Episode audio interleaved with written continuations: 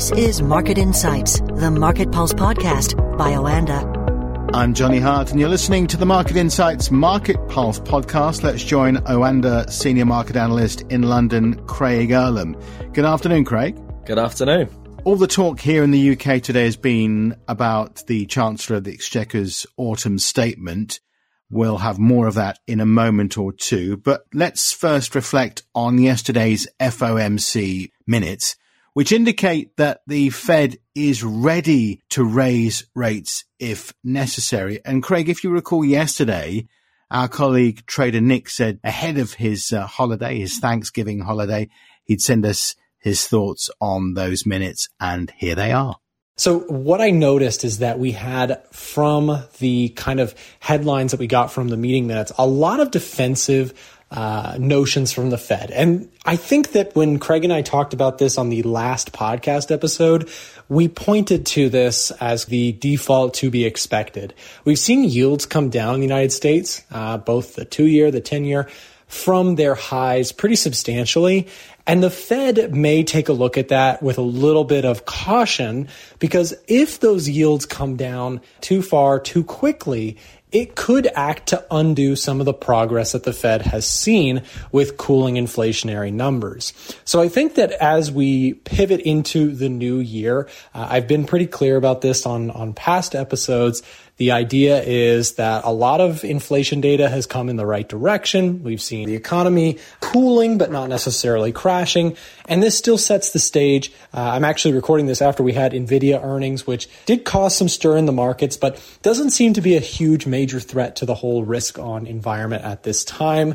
So I think that this still gives us, for now, the base case, a little bit of a, a sigh of relief in markets. However, the Fed, the Bank of England, the ECB, if there is significant drops in yields, you can probably expect them to speak in some ways defensively to get across their point that, you know, we still need to get inflation beat and very unlikely are you going to see them kind of calling for uh, an inflation victory? I think also as you turn into the new year and that debate, that discussion that we've been talking about on the podcast uh, about when are they going to cut rates, when that time comes, it will be a sudden declaration from the Federal Reserve and from the ECB and the Bank of England, it won't be a tell. And we've pointed to this in many episodes in the past, but it is just something very important to remind people. Any signs of relaxation in monetary policy um, will be sniffed out pretty quickly in the markets and that is kind of the last thing that the Fed, the Bank of England, et cetera, they want to signal to the markets. So, Craig, those are Nick's thoughts about those FOMC minutes. Uh, did you agree with what he had to say? Yeah, I think it was quite a straightforward one, to be honest. The language that we had from the FOMC was very cautious. Uh, I think it's safe to say. Uh, they were clearly quite happy with how the economic data in recent months has occurred uh, and what they've seen the annual figures that we're now seeing are not really a reflection of the recent trend. And I think that's something that kind of comes across to the data from the last few months. If you annualize just that data alone, then all of a sudden the inflation numbers, for example, look much closer to target. So it's not a case of can the inflation data fall from where the headline says it is? It's more a case of can the recent trend continue? Because if it does, then you're not looking at inflation above 3%. You're actually looking at inflation uh, not far above 2%. So that's going to be the big question now. And I think that's one of the reasons why they have taken a slight step back uh, from the more hawkish rhetoric of more rate hikes that we have seen uh, previously. Uh, they've referenced the need to proceed carefully. Uh, which I think is probably a nod to past mistakes. So this is the idea that Nick alluded to, where they underestimated inflation going into this and they were very slow to react. They don't want to underestimate inflation again on the way out. So they are likely, as Nick said, to maintain a hawkish tone to some extent, and it will be a late pivot before cutting interest rates. Markets pricing that in for June of next year. But they want to proceed carefully because they do not want to get it wrong again. Let's talk about the oil price, which has seen a big fall today, down as much as 4%, with Brent going below that important $80 mark. What is behind this move? So a large chunk of the move actually came at 1:06 p.m. UK time, uh, a very specific time. But this is when a headline dropped that the OPEC plus meeting scheduled for this weekend has been delayed until next week. Shortly after that, it was confirmed that that would now take place on the 30th of November, so next Thursday rather than the 26th of November. And of course, as the week as the afternoon has progressed, we've got a few more details.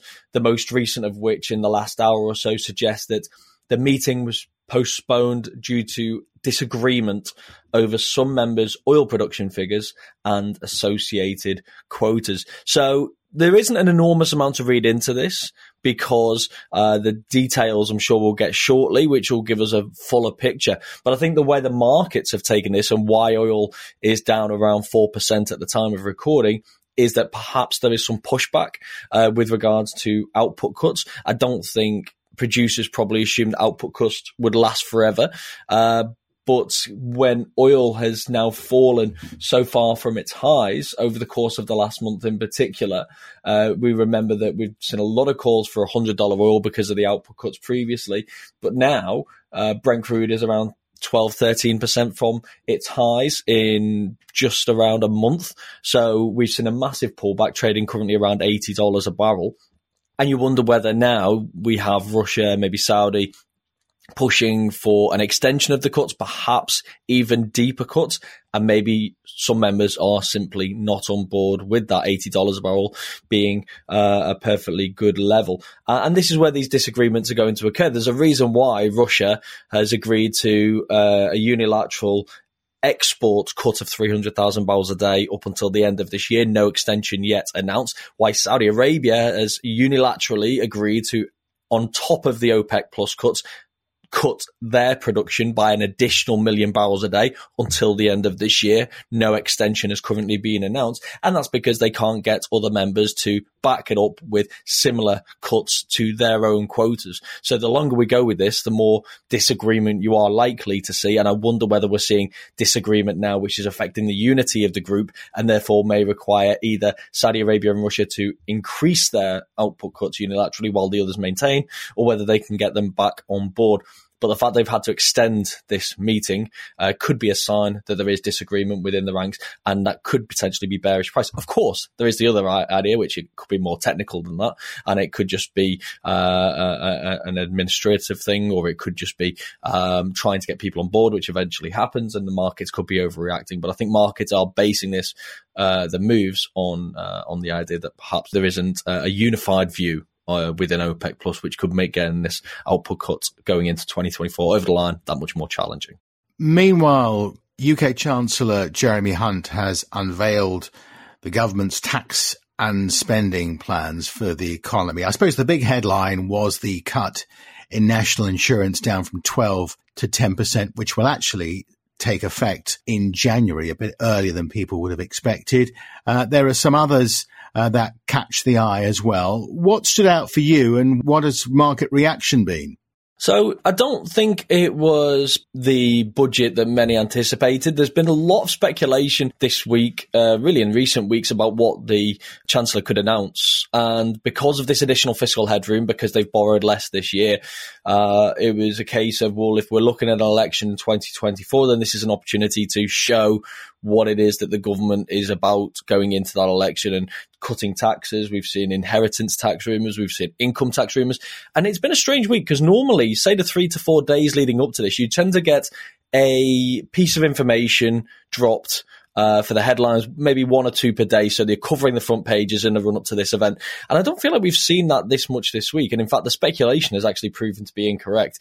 Um, it seems that they're perhaps saving the big announcements for the budget uh, just before the election, perhaps. Uh, and that will allow them six extra months to gather, gather more information to see exactly how much fiscal headspace they have and kind of go into the election with with a bang. But they did save some for today, and they did announce an increase in minimum wage, like you say, a reduction in national insurance. And from my perspective, politics aside, it's about what the markets thought, and the markets appear to have shrugged their shoulders. It's there hasn't really been much reaction. The FTSE's down uh, around 0.15%, so barely moved. The pound is off around half a percent against the dollar, but that's more of a dollar driven move.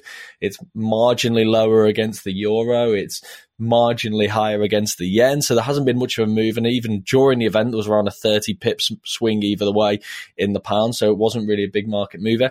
If you look at interest rate expectations, that's not really changed. Markets pricing in around a 50% chance of a rate cut by June. And the reason why that's important is because if you are announcing cuts to income tax and you are announcing cuts to other taxes and you're providing a stimulus to the economy at a time when inflation is still at 4.6%, then that would affect interest rate expectations. But what the markets have seemingly said here in response to the measures that have been announced is we don't believe it's particularly inflationary. And that's really important. I think that was always going to be the most important thing today. How can Jeremy Hunt cut taxes to appease the Conservative Party, position the Conservative Party for the next election without stoking inflation fears. And that test he's quite clearly passed. Okay, Craig Erlam in London. Thanks for joining us today. Thank you. Market Insights, the Market Pulse podcast by Oanda.